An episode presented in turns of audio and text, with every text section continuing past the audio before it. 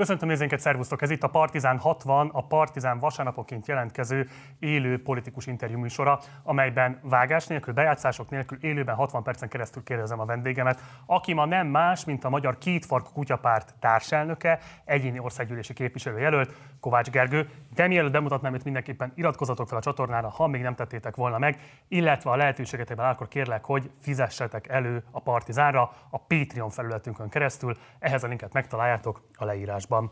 És akkor sok szeretettel köszöntelek Gergő az adásban, köszönjük, hogy elfogadtad a meghívást. Köszönöm a meghívást, sziasztok, és iratkozzatok fel a csatornára. Csut, indíthatjuk az órát? Aha. Jó, akkor indul az óra. Um, két éve arra a kérdésre, hogy viccpárt-e még a kutyapárt, emlékszel, hogy hogyan nyilatkoztál a 24.hu-nak? Nem, én évente törlöm a memóriámat. Évente? Jó, konkrétan azt mondtad, hogy hát fele-fele arányban vannak vicces dolgaink továbbra is, de egy élelmiszergyűjtés nyilván nem az. Nem tudok mondani még egy ilyen pártot a világon. Mennyi most az arány? 70-30, vagy továbbra is 50-50?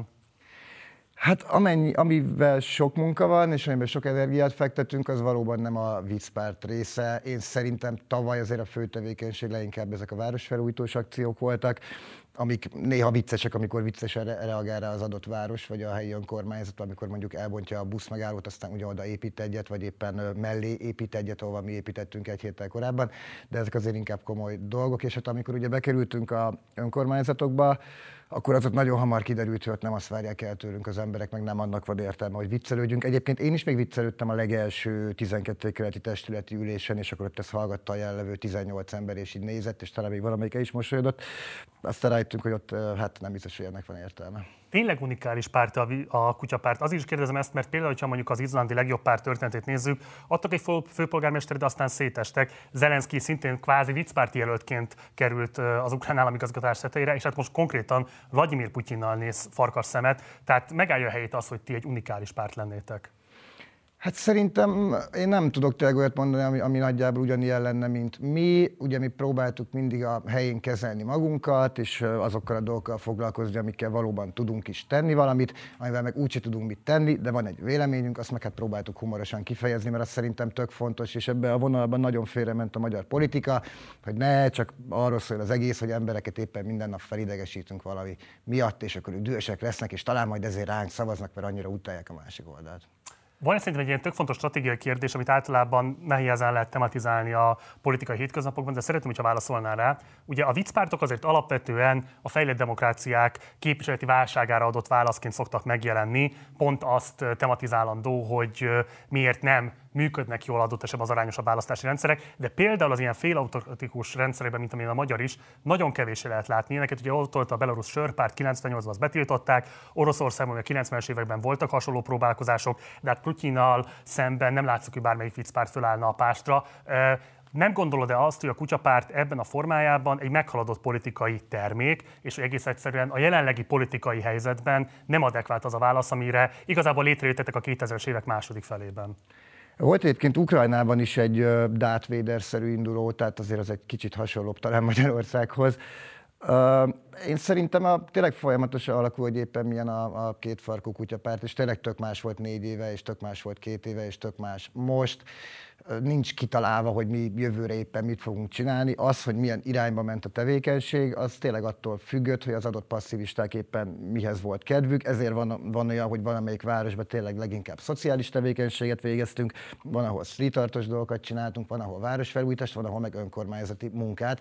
Tehát mi, mi próbálunk haladni, így, vagy lépést tartani önmagunkkal, és hát éppen azt csinálni, ami szerintünk adott pillanatban érdemes. Az világos, de ezek civil szervezeti tevékenységek, ti pedig most pártként indultak a választáson. Tartató az, hogy ez egy viccpárt? Hát szerintem az önkormányzati munkája, akár a Szuzinak, akár a Veronikának, akár nekem, akár a, Petrának szombathelyen, az szerintem nem igazából viccpárti tevékenység. Tehát nyilván, hogyha olyan helyre kerültünk, ahol más a dolgunk, akkor ott azt csináltuk, és szerintem ezek azért viszonylag jó referenciák ahhoz, hogy az emberek elhiggyék. Hogy De akkor Gergő, ti mostantól, az, ti már legkésőbb 2019 óta az establishment részei vagytok.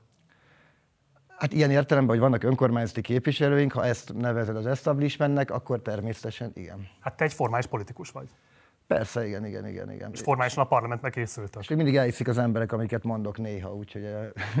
De akkor ez már rég nem egy kritikai tevékenység, ez egy rendes politikai munka.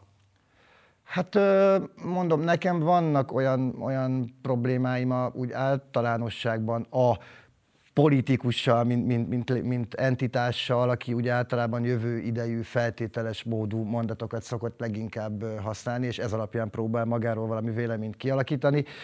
Ez szerintem egy nagy különbség. Én, én tényleg tökörülnék annak, hogyha az embereknek az alapján lenne véleményük rólunk, amiket eddig csináltunk. Az világos, ez egy politikai alternatíva kínálás, amit minden párt egyébként művel, és nem pedig a politikai rendszer alapvető megkérdőjelezése. Valóban ebben igazad van, tehát most a választáson én úgy gondolom, igen, tehát egy politikai alternatíva vagyunk, aki nem akarja a két oldalt választani, és esetleg még a mi hazánkat se akarja választani, akkor az mondjuk tud minket választani. Jó, a választás.hu látható regisztrált jelöltek alapján mi úgy láttuk most az adás felvétel előtt, vagy a indítása előtt, hogy három regisztrált jelöltetek van, ugye 71 jelöltet kell, 71 jelölt részére kell az 500 aláírást összegyűjteni, ez ugye 35.500 aláírás, amire szükség van. Össze fogjátok-e tudni ezeket gyűjteni? Én nagyon remélem, hogy igen, így kb. a határon mozgunk, szerintem ma lesz egy nagy összeszámolás, és szerintem ilyen 25-30 jelöltnek úgy megvan az 500. És Ezek van... budapestiek vagy vidékiek? Vegyesen vannak. Uh, nyilván Budapesten könnyebb, tehát most mi már kb. 30 embert le is küldtünk vidékre, a budapestiek közül, hogy ott segítsenek. Én szerintem csinálható a 71, vagy akár a 80 is, de, de tényleg elképesztően nagy munka, és ezt úgy mondom, hogy két-három ezer ember van, aki nekünk segít, uh-huh. mint passzivista, úgyhogy uh, tényleg nagyon szürreálisak azok a pártok, akiket így gyakorlatilag nem látni az utcán, és mégis összegyűjtik az aláírásokat. Ugye azt lehet tudni egy korábbi interjútból, hogy a Fudán ellenes népszavazás kapcsán kb. 20 ezer aláírást tudtatok gyűjteni, jóval hosszabb időszak alatt, mint ami most a jelöltállításra rendelkezésetekre áll. Megalapozottan lehet-e azt állítani, hogy lesz listája a két farakú kutyapártnak? Hát a Fudanra sokkal kevesebben jelentkeztek, tehát a Fudanra hozzánk 300 ember jelentkezett, erre pedig 4000 ember, 4500 ember jelentkezett, úgyhogy szerintem mondom csinálható. Uh, nyilván nem azért megy az ember politikusnak, hogy dolgoznia kelljen, de ezzel most valóban sok munka van. És ugye két hétvége telt el, azt mondtam, hogy nagyjából 25-30 jelöltetek van, innentől kezdve igazából már csak hétköznapok vannak, és valamennyi még a szombati napból. Uh, ennyi idő alatt megduplázni lehetséges lesz a jelöltek számát? Hát meg, mert mondom, nem az, hogy nullánál a többi, hanem ilyen 3-400 körül van, és azokat még meg lehet csinálni. Egyébként hétköznap jobb, tehát több aláírás gyűlik hétköznap, pusztán azért, mert nagyobb a forgalom, mint hétvégén uh-huh. általában. Ugye azt lehet tudni a korábbi közléseid alapján, kb. 50 pártagja van a pártnak, és ehhez képest ugye 71 jelöltet kell állítanatok. Korábban úgy nyilatkoztál, hogy azért is van kevés pártag, mert hogy szeretnétek ezt egy bizalmi státuszként értékelni, és nagyon óvatosan bántok azzal, hogy igazából kit bíztok, kiben bíztok meg annyira, hogy Igen. bevegyétek a pártba. Ilyen szempontból ez a 71 tag, vagy a 71 jelölt pontosabban, ténylegesen tudsz értük felelősséget venni, ténylegesen azt gondolod de hogy ők, mindegyikük olyan szellemiséget képvisel, ami egybevág a kutyapárt értékeivel. Hát ugye igazából több jelöltünk van, tehát 98 helyen kezdtük el, ebből ugye a karcagon induló Csiga, ő még nem vette fel az íveit, tehát 97 helyen kezdtük el az aláírás gyűjtés, és valóban vannak olyanok, akik elmúlt hónapokban lettek jelöltek és kerültek a kutyapárthoz. Nyilván átbeszéltük velük azért, hogy, hogy mik az alapok, és mi az, ami nekünk fontos, és mi az, amit ne csináljanak öm, hogy mondjam, ők azért jelöltek, akik azért hát a, a, a lista első 5-6 helye, akik szerintem fontos, akiknek, akiknek van esélyük. Erről egyébként a tagság döntött, hogy a listának kik legyenek az elején. És hogy néz ki a listátok? Hát a Csiga erről is lemaradt, meg a kutyusok is lemaradtak. Én kaptam, ez ilyen preferenciális szavazás volt, tehát ilyen 5-4-3-2-1 pontokat kaptunk. Én lettem a, az első, úgyhogy gratulálok önmagamnak. A Suzi lett a második, úgyhogy neki is gratulálok. A harmadik, ő Terdik Roland, ő szintén, hát nem tudom, 20 éve ismerem, és nagyon régóta csinálja a kutyapártot. A negyedik helyen a Bürger Zoli van, ő is hát nagyon sok éve segít nekünk, egyébként ott Szentendre környékén a kerékpáros klubot szervezi meg benne van az elnökségbe is, és Balázs Sándor Sándor Balázs, aki az ötödik, ő egy fiatal srác egyébként, ő 20 pár éves, ő Ajkán csinálja a kutyapártot. Emlékszem 18 amíg azért nem tudtuk indítani Ajkán, mert fiatalkor volt, és egy, hát egy pécsi srácot indítottunk, aki egyébként egyszer ment el Ajkára, amikor mi elvittük kocsival, és hát Balázs Sándor Sándor Balázs már akkor is összegyűjtötte az aláírásokat, és ő tök jól csinálja szerintem az ajkai szervezetet. Ha ez így van egyébként, akkor ezekről a jelöltekről miért nem lehetett hallani az elmúlt négy évben? Tehát szerintem, akiket elmondtál, a hardcore kutyapárt szavazók is maximum Szuzig látnak el. Honnan veszed azt, hogy a következő 40 napban lehetőség lesz megismertetni ezeket a jelölteket a szélesebb nyilvánosság számára is? Hát szerintem három embert azért lehetséges. Ugye nem tudtuk, hogy kik lesznek, tehát ez a tényleg kicsit mi is, a, mint ahogy az ellenzék, mi is kicsit későn döntöttük el, hogy a listának mi lesz a sorrendje. tehát igazából erre nem volt mód. De a Roland egyébként ő már régóta azért kampányolgat, ugye ő a 6.-7. kerületben a, a jelölt. Ha azt mondod, hogy 18-ban keret Pécsi jelöltet indítanatok ajkán, idén megalapozottan állítod, hogy minden jelöltnek van helyi beágyazottsága, vagy egyáltalán mi alapján verbuváltatok őket? Ugye vannak olyan pártok, amelyek újsághirdetés alapján hívnak el jelölteket, ti milyen módszert használtatok? Hát alapból ugye voltak a tagok, akiknek felajánlottuk ezt a lehetőséget, hogy jelöltek legyenek, illetve azok a passzívisták, akik, akiket tök régóta ismerünk, meg tök sok mindent csináltak, és nyilván bízunk bennük, hogy nem, nem fognak mondjuk hülyeséget csinálni, és mondjuk nehogy Isten, még humoruk is van, és mondjuk jól fogják csinálni. És hát a végén meg volt azért tényleg egy ilyen 5-10 olyan jelölt, aki az elmúlt pár hónapban került elő, és hát mondom, ők velük ott átbeszéltük. Ott ezek, ezek azok a helyek, amik azért is nehezek egyébként, mert ott nem igazán van helyi szervezet és mégis, még ha volt is pár akció, de nem igazán lett helyi szervezet, és akkor ott azért nekik nyilván nehezebb dolgok van, úgyhogy nekik megpróbálunk segíteni. Neked van-e bármifajta vétójogod a jelöltek szemét illetve? Ugye korábban úgy nyilatkoztál, hogy sajnos megszűnt az egyszemélyes diktatórikus vezetésem a párton belül, de nehézen lehetne elképzelni, hogy van olyan jelölt, akit te ne hagytál volna jóvá. Milyen módon szóltál bele a jelölt állításba? Hát így hivatalosan nincsen, de nyilván, ha valakivel nagy problémám lett volna, akkor azt mondtam volna, meg igazából bárki mondhatta volna, ha valakivel valami tök nagy problémája van, és akkor azt nyilván akkor, akkor, akkor ne legyen jelölt. Tehát nem volt ilyen info, vagy nem tudok erről, akivel. Nekem nem volt senkivel nagyobb bajom. Vagy Steinmetz, Ádám, vagy bocsánat, Steinmetz Alex indul Budapesti 12-es körzetben, őt például alkalmas jelöltnek tartod? Hát Stelmec Alex, ő ugye, ő ugye bizottsági tag volt, külsős bizottsági tag volt, ha jól tudom, a 15. kerületben, akkor még momentumos képviselőként, és őt azért tették ki onnan, amennyire én tudom, mert egész egyszerűen kérdéseket tett fel a bizonyos önkormányzati cégek gazdálkodásával kapcsolatban, és nem az történt, hogy meg meg tudta volna a szükséges infókat, hanem azt mondták, hogy akkor inkább ne legyél itt bizottsági tag. Ez nekem, aki szintén nagyon sokat szenvedek azzal, hogy információhoz jussak a 12 keretben, alapvetően egy szimpatikus dolog volt.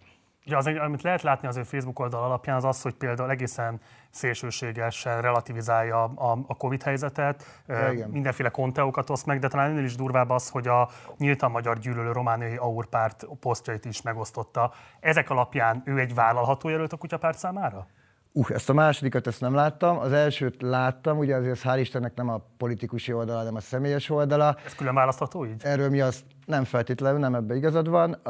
Ezzel én se értek egyébként egyet, hogy ilyeneket tol. Nálunk erről tényleg az az álláspont, hogy a pártoknak igazából nem kell szerintem ezzel kapcsolatban álláspontja legyen. Ezek tudományos és, és orvosi, orvosi kérdések, hogy éppen mit kell dönteni, vagy hogyan kell védekezni. Tehát uh, én azért is próbálom azt mondani, hogy szerintem a pártunknak nem kéne, és igen, erről az Alexnak se, se jó, hogy ilyeneket ír. Igen. Amikor azt írja, hogy kamutesztekkel tartják fent a járványt, ez például egy olyan mondat, ami összefér a kutyapártos szellemiséggel.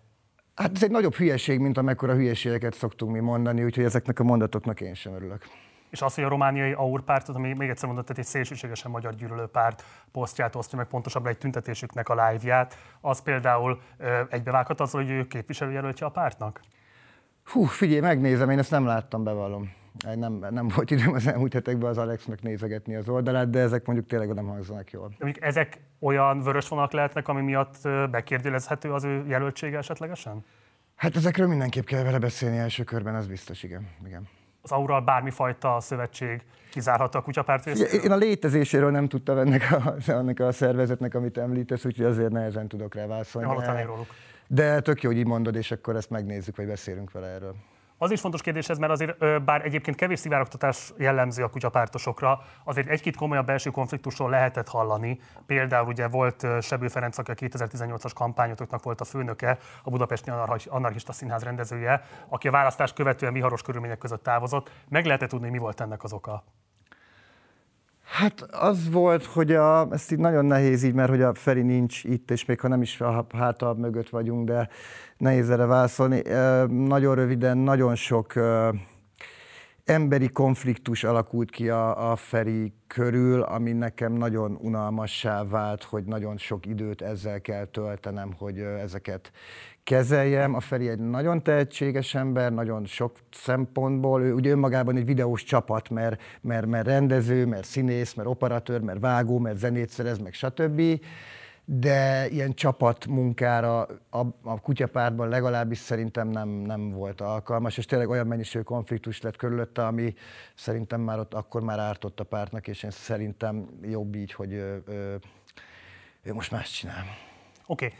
Egy picit még visszatérve jelöltállítás, azért vagyok erre nagyon kíváncsi, mert ez egy olyan helyzet a kutyapárt életében, amikor felteszem, először szembesültök azzal, hogy felelősséget kell vállalni olyan emberekért, akik nem a ti családi, baráti, familiáris köreitekből érkeznek, és ilyen szempontból egyetlen egy dolog lehet a mérvadó, hogy így összevág-e az általa képviselt, nem tudom, politikai elképzelés azzal az elképzeléssel, amit a kutyapárt a magáinak val. De mivel nehezen tudható, hogy pontosan mi is a kutyapártos világnézet ideológia, ezért valószínűleg nagyon sokan gondolhatják azt, hogy a kutyapártos értékeket képviselnek, de közben meg valójában egyáltalán nem. Tehát ezért kérdés az, hogy te, mint a párt egyik társelnöke, tudsz-e felelősséget vállalni jelöltekért, ha közben például egy ilyen figura át tudod csúszni a radarod alatt? Az érdekes egyébként, mert pont erről a témáról, tehát pont a, pont a járvány kezelésével kapcsolatos, erről egyébként tök sokat beszéltünk itt párt szinten, ilyen zoomokon, és ott ott azért mindenki elmondta a véleményét, ez nyilván egy olyan kérdés, amiről azért nem mindenki ugyanazt gondolja, és ott szerintem azért ezt tök határozottan mondtuk, hogy nem dolga a kutyapártnak ezzel kapcsolatban bármiféle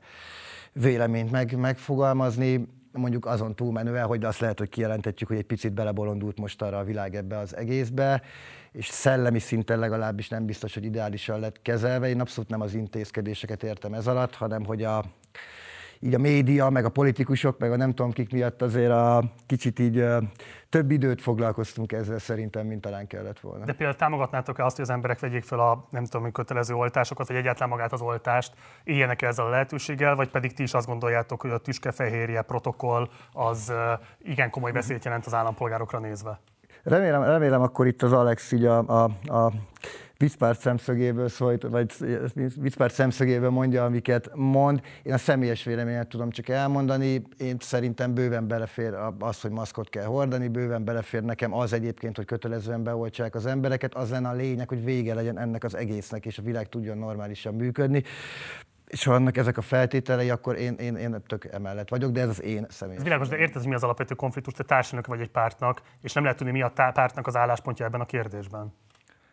Hát mondom azt, tehát szerintem a párt, nem, én nem hiszem, hogy pártoknak kell arról, hogy egy, egy járványhelyzetben, ez egy, tényleg ez egy orvos szakmai kérdés, hogy mit kell csinálni. Nem hiszem, hogy pártnak kell megmondani. Tudom, hogy vannak olyan szavazók, akiket meg lehet azzal szólítani, hogy legyen kötelező az oltás. A másodikat, a mi hazánk, másik felét a mi hazánk megpróbálja azzal megszólítani, hogy jaj, benne oltsanak senkit ebből szerintem politikai tőkét próbálni szerezni, az szerintem tök, tök, tök fals és tök félrevisz. Tehát én nem Most hiszem, az is egy politikai állítás, hogy az orvos szakmai konszenzust, hogy mely orvos szakmai konszenzus, az más kérdés, de hogy azt kell követni, akkor ez az álláspontja, a politikai álláspontja a pártnak? Én úgy gondolom, hogy igen. Tehát erről, erről, erről, erről, most eldöntöttem, és majd leszavaz a tagság jövő héten.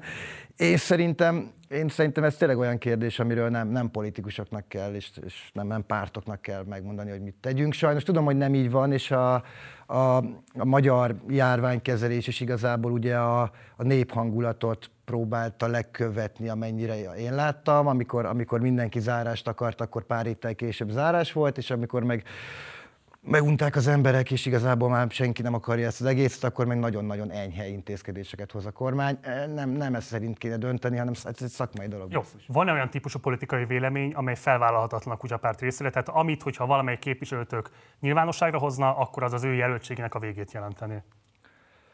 Hát bizonyára van, tehát nekem a, a, a, a mondjuk akár a szélső jobbos eszmék, vagy akár, vagy akár társadalmi csoportok, kal szembeni bizonyos, bizonyos megnyilvánulások, az, az, az nekem legalább, legalábbis nekem bőven problémás lenne, igen. Oké, okay. volt egy 4000 fős felmérés, amire hivatkoztatok, amit elvileg két passzivistától készített el, és amiből kiderült, hogy például a szavazóitokat leginkább a korrupció zavarja, illetve az is, hogy a szavazóitok egyharmada szavazna át az ellenzéki összefogásra is. Mit lehet tudni pontosan ennek a felmérésnek a módszertanáról? Hát két passzivista készítette, mind a ketten kitöltötték 2000-szer, és akkor így 4000 eredmény született. Nem, hát ugye ez nem reprezentatív, ez a legfontosabb. Ezt úgy kész, akik készítették, a két passzivista, ők értenek nyilván a módszertanhoz. Uh, sem reprezentatív? Igen, mert nekünk arra nem, tehát mi nem költöttünk egy fillért se, hanem ez a kutatás úgy készült, hogy a, gyakorlatilag kiküldtük e-mailbe, uh, ki, nem tudom, posztolgattuk a Facebook oldalainkon, tehát mire nem költöttünk semennyit, és ezért nyilván azt a réteget értük el, aki a legközelebb áll a kutyapárthoz, tehát maguk a passzívisták, vagy aki rendszeresen követ, követ minket és rendszeresen válaszol. Tehát ezért mondom, hogy nem reprezentatív, ez a belső kutyapártos körök, nem tudom, gondolkodását ír a leginkább talán. De ugye ez azért nagyon fontos ez a kutatás, mert igazából erre alapoztátok a stratégiátokat. Ilyen értelemben megalapozottan lehetett erre stratégiát építeni, ha közben a reprezentativitás elvének nem felel meg. Hát ö, a, vannak dolgok, amiket a medián is ö, mért nálunk, és ott nagyon hasonló eredmények születtek, tehát pont, a, pont az átszavazással kapcsolatban szerintem ugyanaz a talán nem is tudom, 40% körüli eredmény született. Hát mi ilyet tudtunk csinálni egyébként, tehát hogy az meg, hogy a kutyapártos szavazókat leginkább a, azt hiszem korrupt politikusok volt megfogalmazva, zavarja leginkább, az meg, az meg végül is érthető szerintem. És hát azért valószínűleg ez nem meglepő, mert felteszem az ellenzéki szavazók döntő többségét is a korrupt politikusok zavarják. Hát az országos felmérésekben mondjuk az egészségügy meg az oktatás, ha jól tudom, előrébb szokott szerepelni, mint a korrupció ugye nagyon sok ember fejébe, nagyon sokan elfogadták ezt, mint egy ilyen, ez van, ez minden párt van, ezt ugye rendre halljuk a, a Fideszes szavazóktól is, hogy persze, persze korrupt a Fidesz, de úgyis mindenki más korrupt lenne. Ami egyébként nagyon szomorú szerintem, hogy ez, ez így átment, és így állnak hozzá az emberek, és, és nem buknak bele politikusok abba, amit csinálnak, és egyébként ennek olyan hatása is volt, hogy 18-ban ugye voltak olyan oknyomozó újságírók, akik abba hagyták a munkájukat, mert azt látták, hogy Becker Andrást említhetném például, akik azt látták, hogy hogy nem csak, hogy olyan hatása nincs annak, hogy feltárják, nem tudom, az Elios ügyet, vagy bármit, hogy ennek lenne konkrét bűnügyi, vagy, vagy nem tudom, bármilyen következménye, hanem még politikai következménye sincsen, hanem hogy ugyanazok a figurák ugye ott tudnak maradni, bent tudnak maradni a politikában. Két többség mellett nehéz elvárni, hogy bármilyen módon is ők maguk korrigálják magukat. De mindjárt majd térünk rá vissza erre. Engem nagyon érdekelne az, hogy az ellenzéki közvélemény nyilvánossági meghatározó részétől kapjátok meg folyamatosan a Fidesz pártiság vágyát. Ez te magad is beszéltél arról többször, hogy ez mennyire kikészít és hogy mennyire méltánytalannak tartod. Ehhez képest hogyan értékeled azt, hogy Bájer Zsolt nyilvánosan kampányolta mellett, hogy írjanak alá nektek is a fideszesek? Igen, ez nagyon kellemetlen, úgyhogy mi keressük azt az aláírást, és ha megtaláljuk, akkor szeretnénk megenni, vagy áthúzni, vagy szétrágni. Nem tudom, Bájer Zsolt... a hatását ennek? Tódulnak hozzátok a fideszesek? hát én ilyet nem láttam, vagy még nem voltam kis standoknál túl sokat, de nem hiszem, hogy ennek ilyen hatása lenne. Nem, hát ez épp, hogy tök káros, simán jön oda jó, oda ellenzéki szavazó azzal a szöveggel, hogy most akkor nem ír nekünk alá, mert Bajer Zsolt ezt mondta. Hát, hogyha Bajer Zsolt segíteni akar nekünk, akkor lehet jobb, ha csöndben van szerintem így a, ebben a témában. De közben meg azért ez mégis egy erőteljes jelzés nem a Fidesz világ részéről. Felteszem, hogy Bajer Zsolt ezt nem önmagától találta ki. Tehát, hogy ez mégiscsak valamilyen módon azért alátámasztja azt a véleményt, hogy az indulásotok kedvezhet a kormánypártoknak. Hát nem tudom, hogy, nem tudom, hogy Bajer Zsoltot mennyire, Bajer Zsolt gondolataira és mondataira mekkora hatása van úgy általában a Fidesznek, ő azért elég, elég, elég szabad elvű ezen a téren, amiket én láttam. Én, én nagyon nem örültem, hogy ezt tolja. Én nem szeretném Fideszes aláírók ajánlásaival összegyűjteni.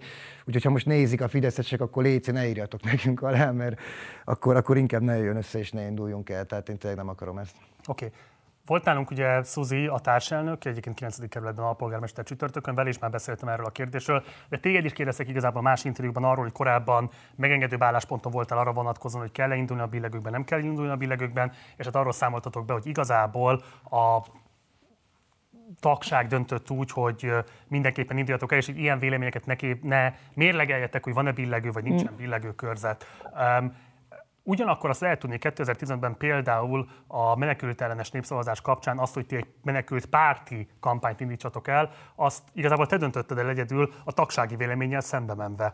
Itt miért nem érvényesítetted esetlegesen a vétódat, hogyha egyébként a meggyőződésed az, hogy nem biztos, hogy rá kell indulni ezekre a körzetekre? Hát ugye én mondtam akkor is, hogy a, a hogy ez az én véleményem, ami aztán, a, a, amikor már a harmadik újság átvette, akkor ez nem így jelent meg, hanem mint valamiféle pártvélemény. És utána erről volt szó a tagságban, és az van, hogy hát tényleg a pártagságban van egy elég nagy ellenérzése az ellenzék iránt, aminek azért részben az is oka, ahogy bizonyos ellenzékiek, vagy bizonyos ellenzéki újságok, vagy nagyon idézőjelesen sajtótermékek, ilyen nyugati fény, meg ezek viselkednek velünk.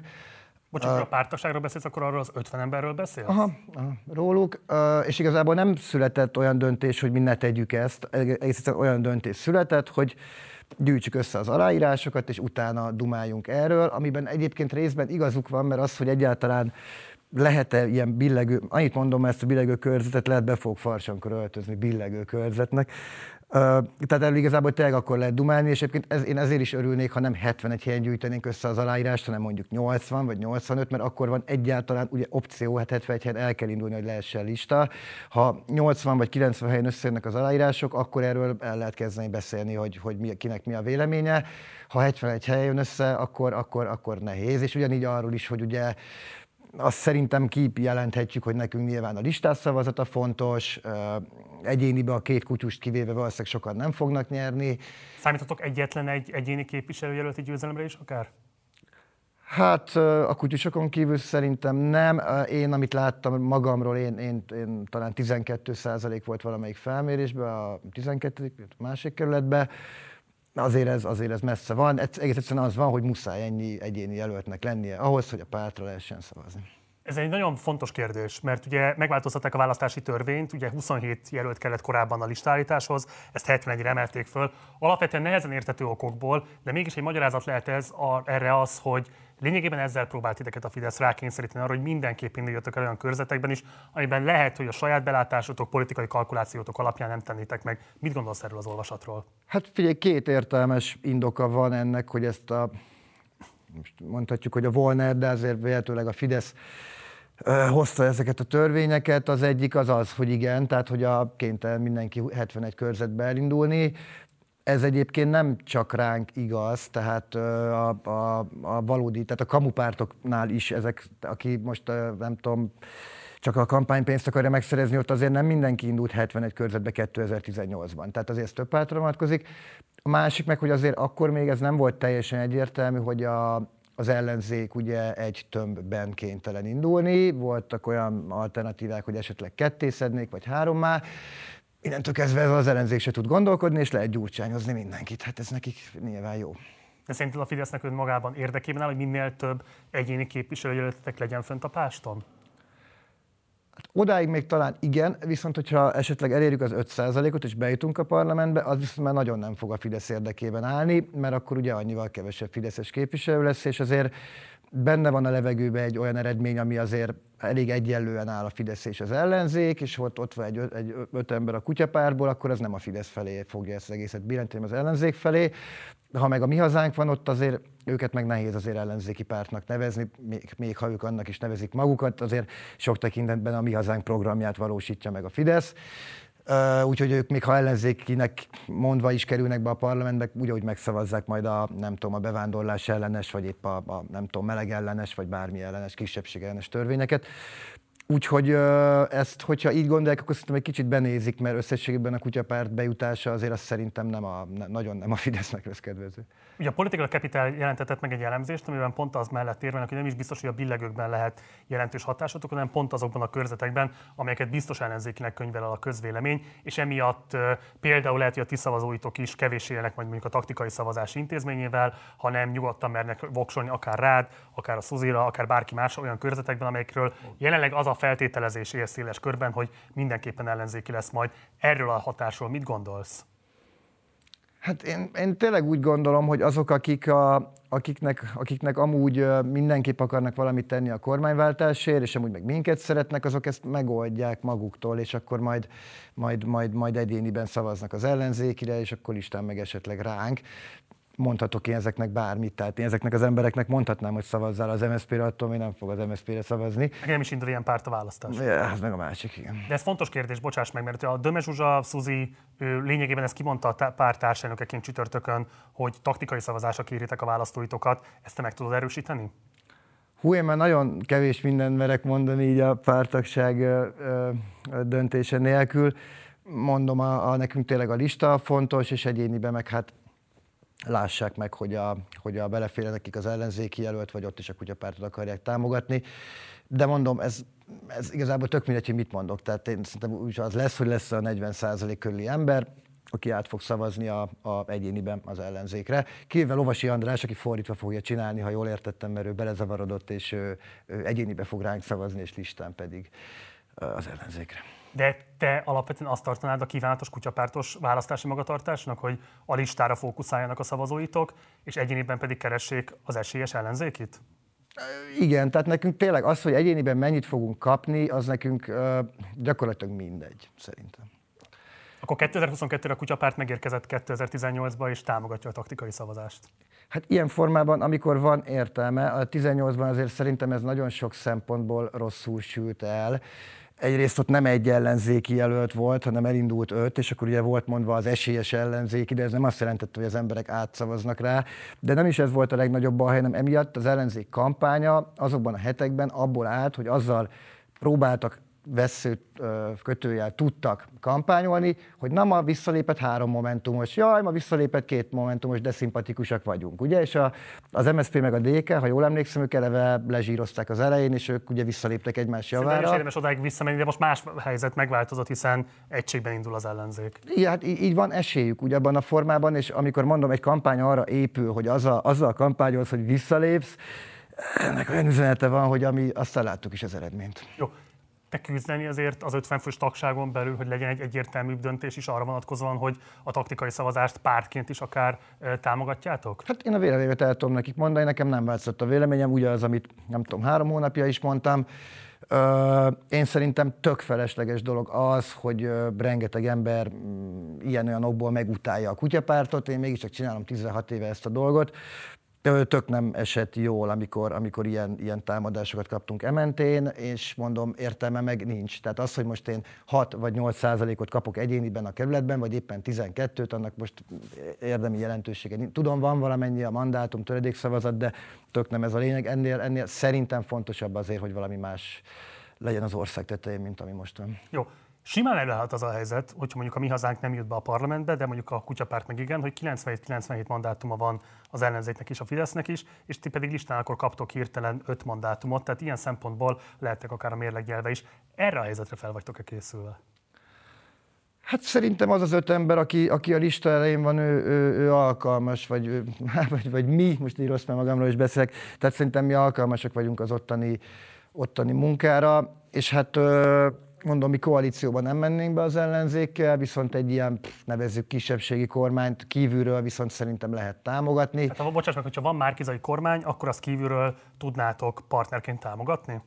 Hát bizonyos keretek mellett. Tehát a, azt én nem ígérem, hogy minden egyes dolgot megszavaznánk nekik, illetve vannak olyan dolgok, pont, a, pont akár a közbeszerzések átalakítása, amit szeretnénk, uh, amik, amik, azért, amik azért ilyen feltételek lennének, mert nem látok érvet a, az ellen, hogy ezt meg, lehetne, meg lehessen valósítani. Ha koalíciókötést ajánlana neked egy esetleges márkizai kormány, um, milyen minisztériumra tartanál igényt? Fú, ürügyügyi, meg az űrügyi, meg ilyesmik. Én nem hiszem, hogy mi kérnénk uh, ilyen minisztériumi helyet, tehát itt nem, nem erről szól nekünk, hogy ilyen, ilyen pozíciókat, nem tudom, felügyelő, bizottsági, meg stb. helyeket kapjunk. Azért az más, tehát egy minisztériumban el lehet intézni ügyeket, hatással lehet lenni az ország állapotára. Tény, Ez nem érdekelne egyáltalán? Tény, de én szerintem nem, én nem gondolom, hogy jelenleg minisztériumokat kellene kutyapártosoknak vezetni tehát így, így alapból szerintem ez, ez, ez ráér még négy, év, négy évet. Ha lesz listátok, és mégsem jutok be a parlamentbe, akkor mi annak a tanulsága? Mentek tovább, vagy lesz esetleg változás ebből? Hát szerintem a, a legtöbb dolgot ugyanúgy tudjuk csinálni, amit, amit eddig csináltunk. Ugye az önkormányzatokban nyilván ott maradunk, a városfelújítós akciókat lehet csinálni, értelemszerűen akkor nincsen állami támogatás, és mindent adományokból kell, emiatt kevesebb pénzből, meg mondjuk kevesebb alkalmazottal, de ugyanúgy lehet csinálni. Én majd akkor nem tudom, majd, majd kénytelen leszek újra füvet termeszteni, hogy legyen pénzem, de hát ha addigra ez már legális lesz. Jó. Um, mi a bajotok igazából a fidesz -szel? Miért gondoljátok azt, hogy ezt a kormányt le kellene váltani? Hú, nagyon sok. Hát mm, e, engem személy szerint leginkább az a, az a szellemiség zavar, tehát hogy a, a, ezek a, nem is tudom már milyen gyűlöletkampánynak nevezzük, vagy minek nevezzük, de hogy gyakorlatilag a kommunikációknak a nagy része az valamiféle társadalmi csoport ellen irányul, elképesztően káros az egész ország lelkére. Ha a, emlékszem még 16-ban, akkor még tényleg ilyen fele-fele, hogy hogy álltak az emberek mondjuk a, a menekültekhez. Ma meg a nem tudom, a 90 százalék, mert már, már mindenki csak migránsozik és nem akarja őket. És az emberekből tényleg ki lehet hozni a, a jót is, az emberekből ki lehet hozni a gonoszt is, és a mi kormányunk elképesztően sok milliárdot költött arra, hogy az emberekből a gonoszt hozza ki, pusztán azért, hogy ezzel szavazatokat teremtsen magának szerezzen magának. Ugye felfedezték azt a lehetőséget, hogy az, észrevették, hogy azért nagyon sokan, legalábbis Magyarországon ugye valaki vagy valami ellen mennek el sajnos szavazni. Ezt látjuk is, a, a, ugye már, már, ugye már Orbán Viktor ott van az ellenzék plakátjain, Gyurcsány Ferenc van a Fidesz plakátjain, tehát ez, a, ez nekem olyan szürreális, hogy a más pártok izét. Tehát, hogy ezzel szerintem nagyon-nagyon-nagyon nagy kárt okoztak. A másik meg, hogy most azért már tényleg elég pofátlan lett a, a hát a, tulajdoni átrendeződés, és az egész, amit most tényleg egy szóval korrupciónak nevezünk, de hogy hogy azt nyilván, nyilván sosem lehet megmondani, hogy egy kormány mennyi pénzt lop el, most, hogy használjuk ezt a kifejezést, még ha nem is szeretem, nem lehet megmondani, de, de ami látszik belőle, azért az, azért az nagyon, nagyon, nagyon, nagyon soknak tűnik, tehát ez szinte egy nagy probléma. De mond, engem, engem a legjobban tényleg ez, tehát a, a, ez a szellemiség, amit ők itt terjesztenek, és amilyen hatása van az emberekre, az nagyon-nagyon káros szerintem. Oké, okay. valószínűleg az egyik legfontosabb kritikátokat konkrét szakpolitikai intézkedés együttesben is megfogalmaztátok. Ez egy nemrég megjelent szakanyag, amiben a közbeszerzési rendszer újragondolására tesztek nagyon részletes javaslatokat. Felteszem, hogy akkor ez az egyik legfontosabb kritikátok is a mostani rendszerrel szemben, hogy a közbeszerzések átláthatatlanok, túlárazottak és így tovább. Ez az anyag, ez egész biztosan nem egy viccpárt terméke, olyan szinten vannak benne lebontva különböző intézményi együttesek, amelyek messze-messze túlmutatnak egy viccpárti státuszon, és bármely pártnak egyébként a becsületére válna, hogyha olyan szakértő apparátusa lenne, ami ilyet elő tud állítani. Ti úgy hivatkoztak erre az anyagra, mint valami könnyen olvasható anyagra. Hát megizzasztottak a szerkesztőséget, mert alig pár nappal ezelőtt publikáltátok, hogy fel tudjunk készülni belőle az interjúra. Te magad ezt olvastad? Hát nagyon-nagyon sok órát beszéltünk, igen. Ugye nekem voltak, akik már korábban is segítettek, amikor a 12. keleti, 12. önkormányzat közbeszerzéseit próbáltuk átnézni, illetve amikor tettünk bejelentéseket a hatóság felé szerintünk problémás dolgok miatt. És akkor velük, velük együtt dolgoztuk ezt ki. Nyilván százszor annyira értenek hozzá, mint én, de én Elmondhatod, egy... hogy kik írták ezt? Nem, sajnos az a kérés a mindegyikük részéről, mert a szakmában dolgoznak, hogy, hogy hát ne legyen nyilvános a nevük. Jó, Ugye egyébként ajánlom a nézőknek, hogy van egy vezetői összefoglaló is, az csak három oldalas, tehát meg lehet ismerni a rövidített verziót is. Ha például azt mondaná az ellenzék, hogy ezt a programot egy az egyben adaptálják, az lehetne egy bármifajta esetleges koalíciókötésnek, ha van ellenzéki győzelem, az alapja. Tehát mondjuk lehet-e azt mondani, hogy ez egy olyan irategyüttes, olyan policy együttes, aminek a véghez vitelért akár még ilyen rendes politikai alakukra is képesek lennétek? Hát igazság szerint, szerintem ebben olyan alapvetések vannak, amik, amik úgy egyáltalán a, a bármiféle együttműködésnek a, a, az alapfeltételei lennének. Itt ugye az a, az a fő gond szerintem, hogy a, az emberek többsége, amit már előbb is mondtam, hogy így van vele, hogy úgy is lopnak, ezzel nem lehet mit csinálni, stb. És mi ebben pontosan azt próbáltuk levezetni, hogy nem, igenis lehet mit csinálni, most csak, csak a legelejébe belekapjak, ugye a Magyarországon nagyon sok, olyan, nagyon sok minden van, miatt van az, hogy nincsen, a fő probléma, hogy nincsen verseny. Nem indulhat el bárki, nincs tisztességes verseny a legtöbb közbeszerzésen. És e, ugye a legelső problémakör ugye az, hogy vannak olyan közbeszerzések, amikből alapból teljesen legálisan és teljesen törvényesen kizárnak, kizárják a cégek 99%-át.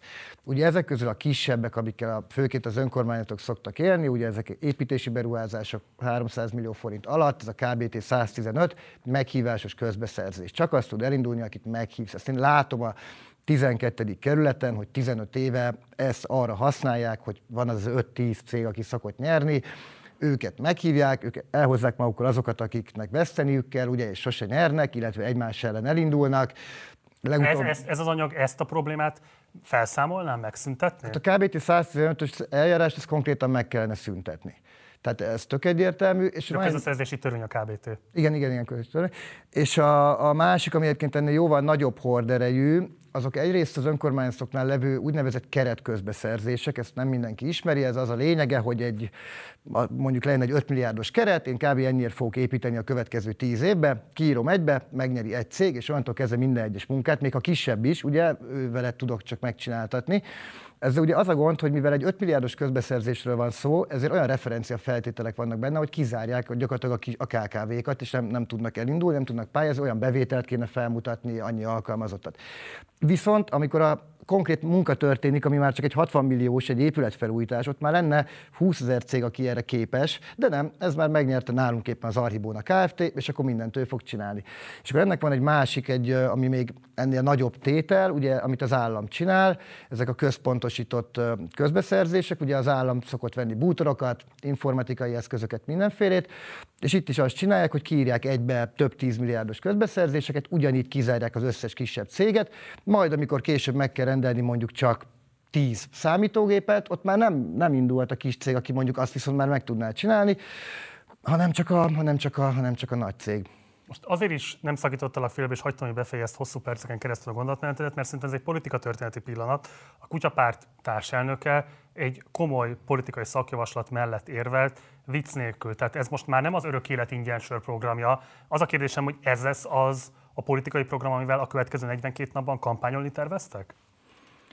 Hát ezzel mindenképp itt, de egyébként lerövidítettük, mert kisebbre vettük a betűméretet, és így már csak 37 oldal lett, és nem 47, úgyhogy ennyit próbáltunk segíteni a, az embereknek. Nem a... volt segítség az olvashatóság szempontjából, csak jelzem. igen, igen. Ja, hát én szerintem egyébként érthető ez a dolog, tehát hogyha valaki neki áll, és mondjuk, mondjuk háromszor elolvassa, akkor felfogja, hogy miről van szó a legtöbb esetben. Tehát direkt próbáltuk úgy megírni, hogy annak ellenére, hogy szakpolitikai dolog azért földi számára szerintem érthető. A többi programpont is ilyen mélységében ki lesz dolgozva? Van még ugye öt darab, ha jól mondom. Hát ez egy jó kérdés, hogy addig mire jutunk el. Nyilván átbeszéltünk a párton belül bizonyos dolgokat, hogy mi az, amikben egyetértünk, mi az, amikről mit gondolunk, és hogy hogy ha majd esetleg dönteni kell a parlamentben, akkor milyen, milyen, milyen irány, de ezek most tényleg semmi különösen ne gondolj. Látszana bármi esélyt, hogy egy esetleges Fidesz győzelem esetén ebből bármifajta törvényalkotás lesz? Fidesz győzelem esetén nem látok esélyt. Hát éppen, hogy... Ehhez mindenképpen kormányváltás kell, ezt kimondhatjuk. Ez mindenképpen kormányváltás kell. Hát itt éppen, hogy, éppen, hogy olyanokat szeretnénk például visszahozni, amiket mondjuk a Fidesz megszüntetett. Tehát 2000 talán 20 januárjáig, hogyha egy cég Európai Uniós pénzt kapott, arra ki kellett írni a közbeszerzést. Ők ezt megszüntették, most már úgy költi el a, a cég az uniós forrásokat, ahogy szeretné. Nem hiszem, hogy a Fidesz visszahozná pont ezt. A... Világos, de hogyha kormányváltás kell hozzá, akkor hogyan érvez a tagságot számára, hogy az ellenzékkel mi az a taktikai viszony, amit ki kell tudnotok alakítani, hogy a kormányváltás is megtörténjen, és ezzel együtt a közbeszerzés rendszer újra gondolásából is konkrét törvények tudjanak majd születni?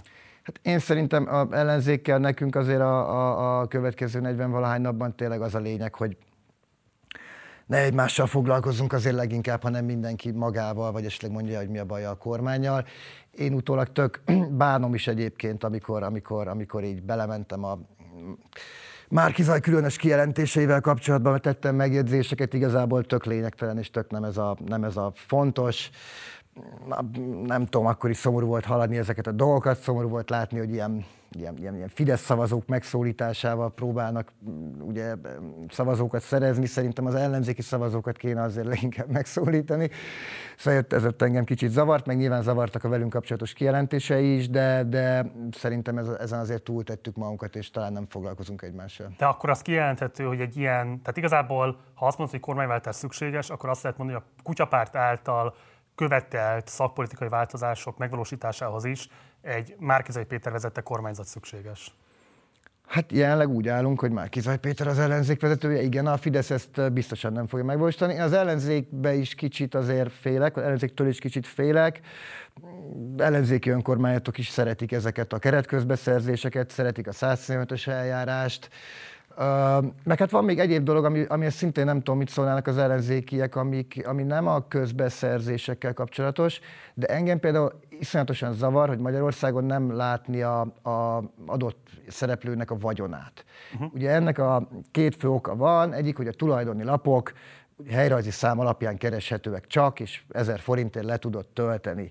Nem tud személyre keresni.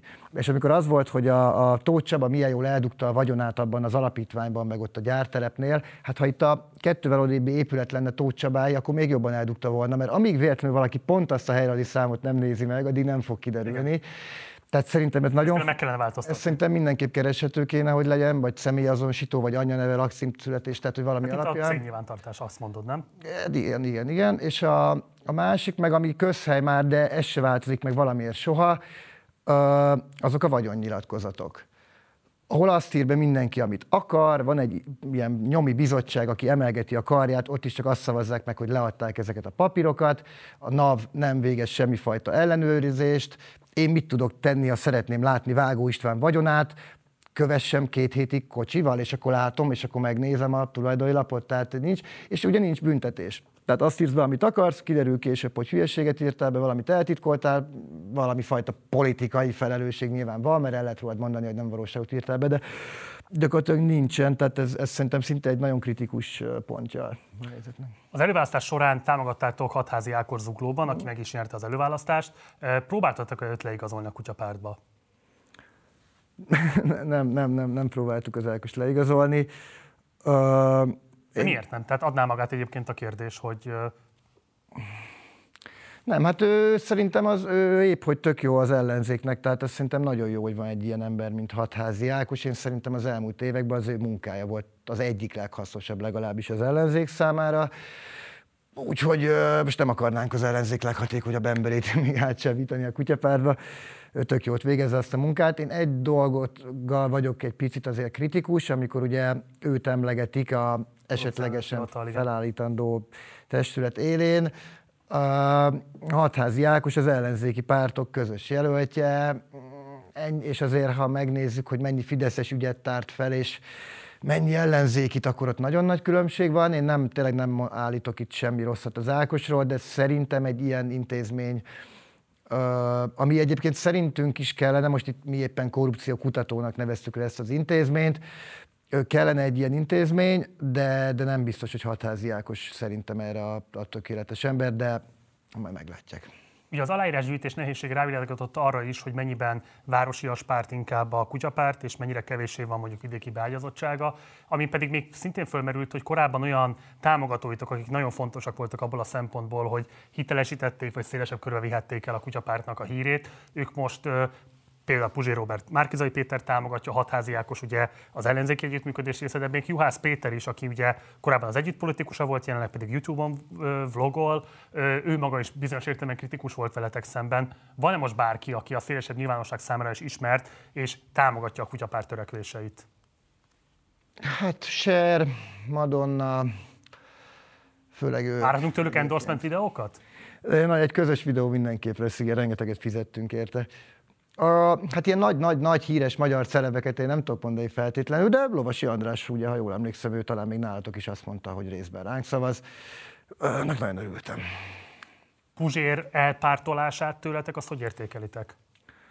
Nem, nem hallottam, hogy nagyon ellenünk mondott volna a Nem, ellenetek nem mondott semmit, csak jelezte. Bármit, ugye ő is látta, vagy belelátta Márkizaj Péterbe az ellenzék leváltását, mint ugye abban az időszakban sok ember. Én akikkel beszélek, azért sok helyen úgy látom, hogy azért sokan, akik mondjuk a, tehát azért más ma már a véleményük mondjuk a, a Márkizaj Péterről, mint, mint, mint négy hónappal ezelőtt, azok a, ugye Puzsé Robert is nyilván az ellenzéket akarta volna leváltani, akkor elhangoztak ezek a mondatok, hát na, tehát most azt, azt kijelenthetjük, hogy nem lett leváltva azért ettől még az ellenzék, és hát sőt, ugye gyakorlatilag az, hogy nem valamelyik pártnak a jelöltje lett a miniszterelnök jelölt, azért az a kampányukat azért az elmúlt négy hónapban így eléggé a, a, a víz alá küldte. Ennek nyilván nagyon sok oka lehet, és ezt most én sem tudom neked megmondani, hogy kinek a hibája, de, de azért, ahogy ez tűnt négy hónapja, hogy ez mennyire jól fog jönni az ellenzéknek Márkizaj Péter,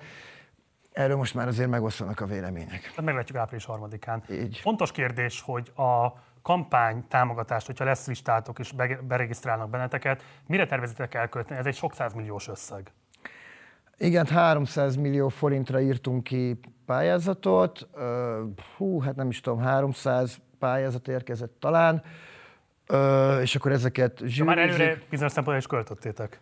Igen, úgyhogy nagyon ciki lesz, ha nem lesz meg az aláírás, mert akkor feleslegesen csináltuk az egészet, és hát azért képzelhetitek, hogy mekkora munka volt ennyi pályázatot tényleg egyesével átnézni, segíteni nekik, hogy megvalósítható legyen, stb.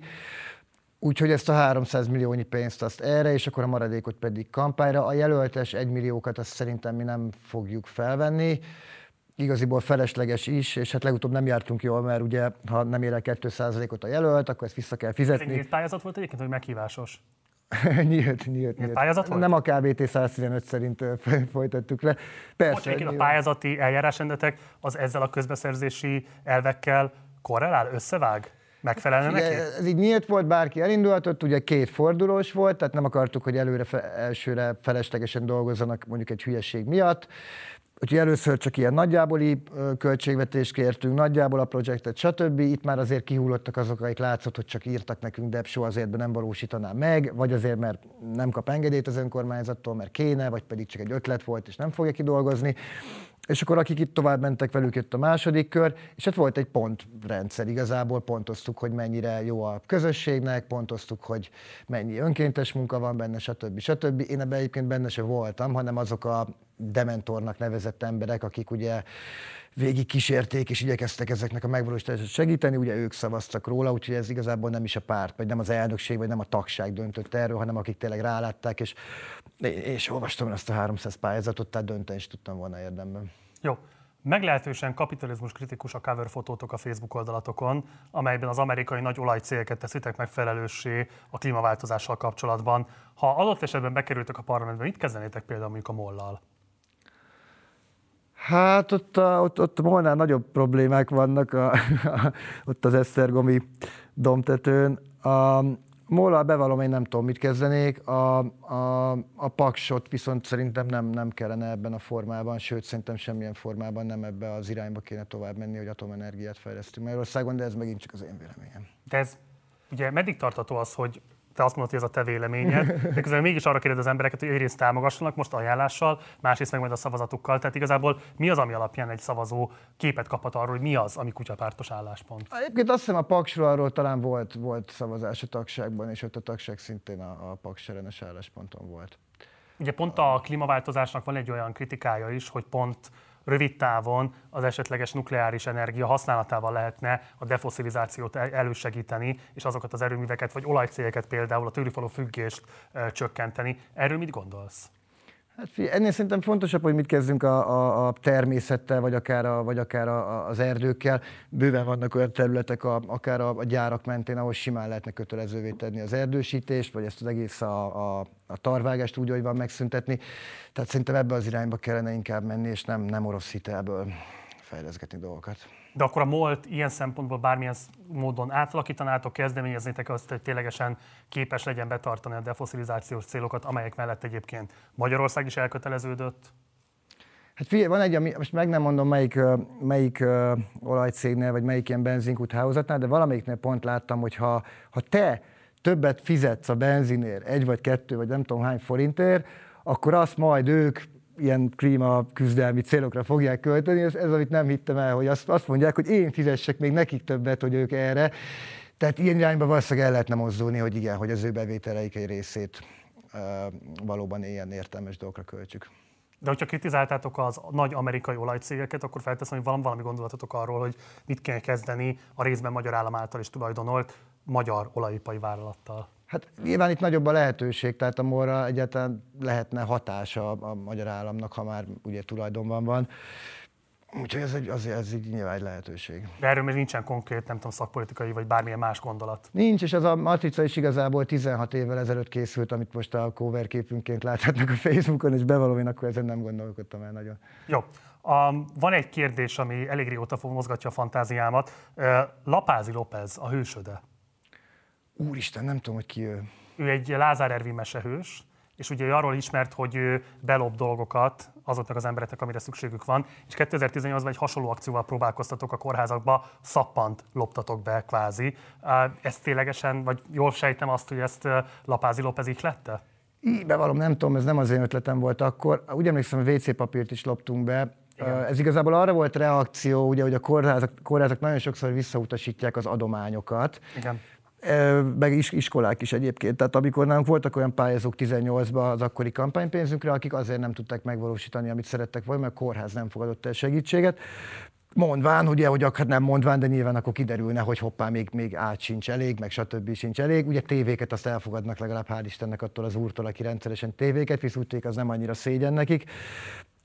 Ez nagyon szomorú. És emlékszem, amikor a, talán a János Kórház kezdett el kérni, és talán tavaly előtt, karácsony előtt mindenféle tényleg alapeszközt, és én elképesztő felháborodás volt belőle, de amennyiben ez nem egyedi eset lenne, hanem így elismernék, hogy hát basszus, ez van, akkor egyszer, egyszer felháborodunk, túltesszük magunkat, és utána legalább aki akar tudna segíteni mondjuk a kórházaknak. Jó. Van még egy programpont, amiről szeretném, hogyha beszélnénk a ti vonatkozásotokban, ugye a részvételiséget erősítenétek. Itt hogyan kell ezt elképzelni? Pont azért is kérdezem ezt, mert pont a kutyapárt esetében nagyon szűken tartjátok a hozzáférés a tagságnak a döntésekhez. Ugye mondod most már te is, hogy 50 tagotok van a ti gyakorlatotok erősítette, erősítette erre a részvételiséget, vagy milyen módon gondolnád a részvételiség erősítését, ha adott esetben parlamenti erő lesztek? Mm, hát igen, ezzel igazából a Veronika foglalkozott sokat, illetve hát a, a másik keretben, illetve a Szuzi ö, Ferencvárosban. Itt én szerintem, jó, nyilván ki lehet, tehát ami, amilyen ö, részvételi vagy közösségi költségvetések ugye most elindultak önkormányzatokban, ez például szerintem az állami költségvetés egy bizonyos részével is meg lehetne tenni. Itt azért nagyon fontos, hogy mit, mit nevezünk részt, vagy nem tudom, közösségi költségvetésnek. Szerintem az, amikor a önkormányzat mond öt opciót, amit amúgy úgy is megcsinálna, és ezek közül választasz, egyébként Óbudán, vagy hasonló történt, annak szerintem nagyon sok értelme nincsen. Szerintem annak a közösségi költségvetésnek van értelme, amilyen például nálunk a kampánypénzpályázat. Tehát, hogy saját ötlettel bárki bekerülhet és versenyben. A fővárosi ilyen volt egyébként, ugye? Ezek szerintem tök jók és mindenképp fontosak. És hát a másik rész, ami, amivel szerintem rosszul áll az ország, hogy valahogy a, mielőtt egy döntés megszületik, basszus, tök jó lenne, ha, ha megkérdeznék azokat, akit érint. Tehát amikor a, azt látjuk, hogy mondjuk tiltakoznak egy, egy épülő gyár ellen valahol, meg stb., akkor mindig az, hogy utólag kezdik el. Most ez volt nekünk vicces, ugye, hogy Pécsen csináltunk ugye egy, egy buszmegállót az Ágoston téren, még a Fideszes vezetés elbontotta, újra felépítettük, most a, a ellenzéki vezetés elbontotta, majd utána megkérdezte a lakosokat, hogy szeretnének ázni az esőbe, vagy inkább legyen ott egy buszváró, az a meglepő eredmény született, hogy nem szeretnének ázni az esőbe. Tehát, hogy ezeket lehet, hogy előbb kéne esetleg megkérdezni az adott embereket, hogy mit szeretnének, és nem utólag a tüntetések, ellenállás, stb. hatására hozni valamit fajta változást a döntésben. Korábban kampányoltatok, vagy meg is ígértétek, hogy a déli határkerítést elbontanátok, ez most nem szerepel a programpontjaitok között. Ez kikerült?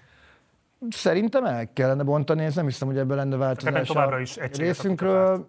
Aha, igen, igen. Mi ugye felüljáróba gondolkodunk, aki akar, az át tud menni Ausztriába, és a nyugati és az északi határa viszont kellene, kellene valami kerítés, mert a magyarok meg elmennek Nyugat-Európába. De a déli határkerítést azt elbontanátok? Azt el, de hát az is lehet, hogy azt átvisszük önmagában a, a nyugati vagy Ausztria felüli részre. Nem hiszem, hogy a mostani menekült politikánk az jó lenne, én szerintem jóval emberségesebben kellene hozzáállni, én azt gondolom, hogy valamennyi embert be is lehetne fogadni Magyarországra, nem 5 millióról van szó, de nem is akar idejönni 5 millió ember. Tehát, hogy gyakorlatilag mindenkit, mint egy ilyen országot megtámadó emberként kezel a, a, a magyar tudom, államigazgatás, vagy, vagy, a, vagy a hadsereg, vagy, a, vagy nem tudom ki, nem a hadsereg, de hogy akik a határőrök. Ez szerintem nagyon-nagyon nem helyes, és, és ugye megint, megint ott tartunk, amit már korábban is mondtam, hogy ezzel próbál a kormány ugye népszerűséget szerezni magának, hogy kiket utáljunk. Lesz-e idén is kotkodácsolás az MTV-ben, vagy hogy fogjátok kezelni a rátok osztott szimbolikus 5 percnyi műsoridőt? Hát most már nehezebb lesz eldönteni, mert most ugye egyrészt lett egy csirkénk, egy másik csirke, mert a korábbit levágtuk, mert nem nyerte meg a választást, hogy most Csepelen van csirkénk. Aki egyébként nagyon vicces, ő kitöltötte a Gödény Györgyék online passzivista, aktivista kereső izét az adataival, és lám meg is jelent már is a Gödény Györgyék ajánló ívén a csirkének a, az adatai, mintha aláírta volna. Láttuk, hogyan működik így a rendszer. De hogy van most már egy papagáj is egyébként, aki Győrbe indul, úgyhogy még nem tudom, melyiket kellene a kettőjük közül. Meg hát ez azért kell egy olyan műsorvezető is, akit nem zavar, hogy egy csirke kotkodás elő felteszi azt a Akkor a 2018-as viccet fogjátok újra melegíteni. Figyelj, nem beszéltünk még erről, bevallom, nem tudom. Oké. Okay. És akkor egy záró kérdés, nagyjából egy percünk van még hátra. Miért kell lényegében leváltani szerinted Orbán Viktor rendszerét? Hát figyelj, mondom, a, a, nekem a fő problémám tényleg ez, ez a szellemiség, amit, ami, amit, amivel borzasztóan sokat ártott az országnak. Szerintem a korrupció is olyan szintre jutott, ami nagyon problémás, és hát tényleg nagyon sok szempontból olyan autoriter irányba ment el, ami, ami nem, nem jó egy országnak. Nagyon-nagyon központilag születnek a döntések, nagyon egy kézben van minden, és nagyon ez az alá-fölé rendelt viszony alapján, és tényleg úgy gondolom, hogy bármi van is kritikám az ellenzékkel kapcsolatban, azért ennél rosszabbul tényleg nehéz lenne csinálni, úgyhogy én örülnék, ha ez sikerülne, és örülnék, ha ebben mi is tudnánk segíteni nekik. Kovács Gergő, Magyar Kétfalú Kutyapárt társelnöke. Nagyon szépen köszönöm, hogy itt volt, és nagyon szépen köszönöm, hogy elfogadtad a meghívásunkat a műsorba. Köszönöm, és iratkozzatok fel a csatornára. Valóban tegyetek így mindenképpen iratkozatok fel a csatornára, ha még nem tettétek volna meg, illetve ha van lehetőségetek, akkor fizessetek elő a Partizánra a Patreon felületünkön keresztül. Ez volt most a Partizán 60, a Partizán vasárnaponként jelentkező politikusi interjú műsor, amiben 60 percen keresztül Megszakítás nélkül, bejátszó nélkül élőben kérdezem politikus vendégemet. Partizán 60-nal a jövő héten is jelentkezünk majd, hogy érdemes ezt akkor is velünk tartanatok. Mint ahogy hétfőtől egészen vasárnapig minden este 6 órakor jelentkezünk újabb és újabb tartalmakkal. Itt is fontos megjegyeznem, hogy február 28-ától egy országos rócsóra indul majd a Partizán csapata. Egy kamionnal fogjuk végigjárni összesen 8 részét az országnak, hogy pontosan milyen helyekre megyünk majd el, és mi lesz a kamionnak az útvonala, azt hamarosan a Facebook oldalunkon fogjátok majd elérni. Gyertek majd, és hogyha esetleg a lakókörnyezetetek vagy lakókörzetek, lakókörzetetek környékén járunk, akkor gyertek, találkozunk személyesen is, de természetesen online minden műsorunkat közvetíteni fogjuk. A választás hetében pedig újra Budapesten leszünk majd, hogy aztán a választás éjszakáján a 24.hu-val együttműködésben közvetítsük nektek a választási eredményeket, úgyhogy érdemes lesz akkor is velünk tartanatok. Munkatársaim nevében köszönöm szépen a megtisztelő figyelmeteket. Én Gulyás Márton voltam Budapestről, jó éjszakát kívánok, ciao.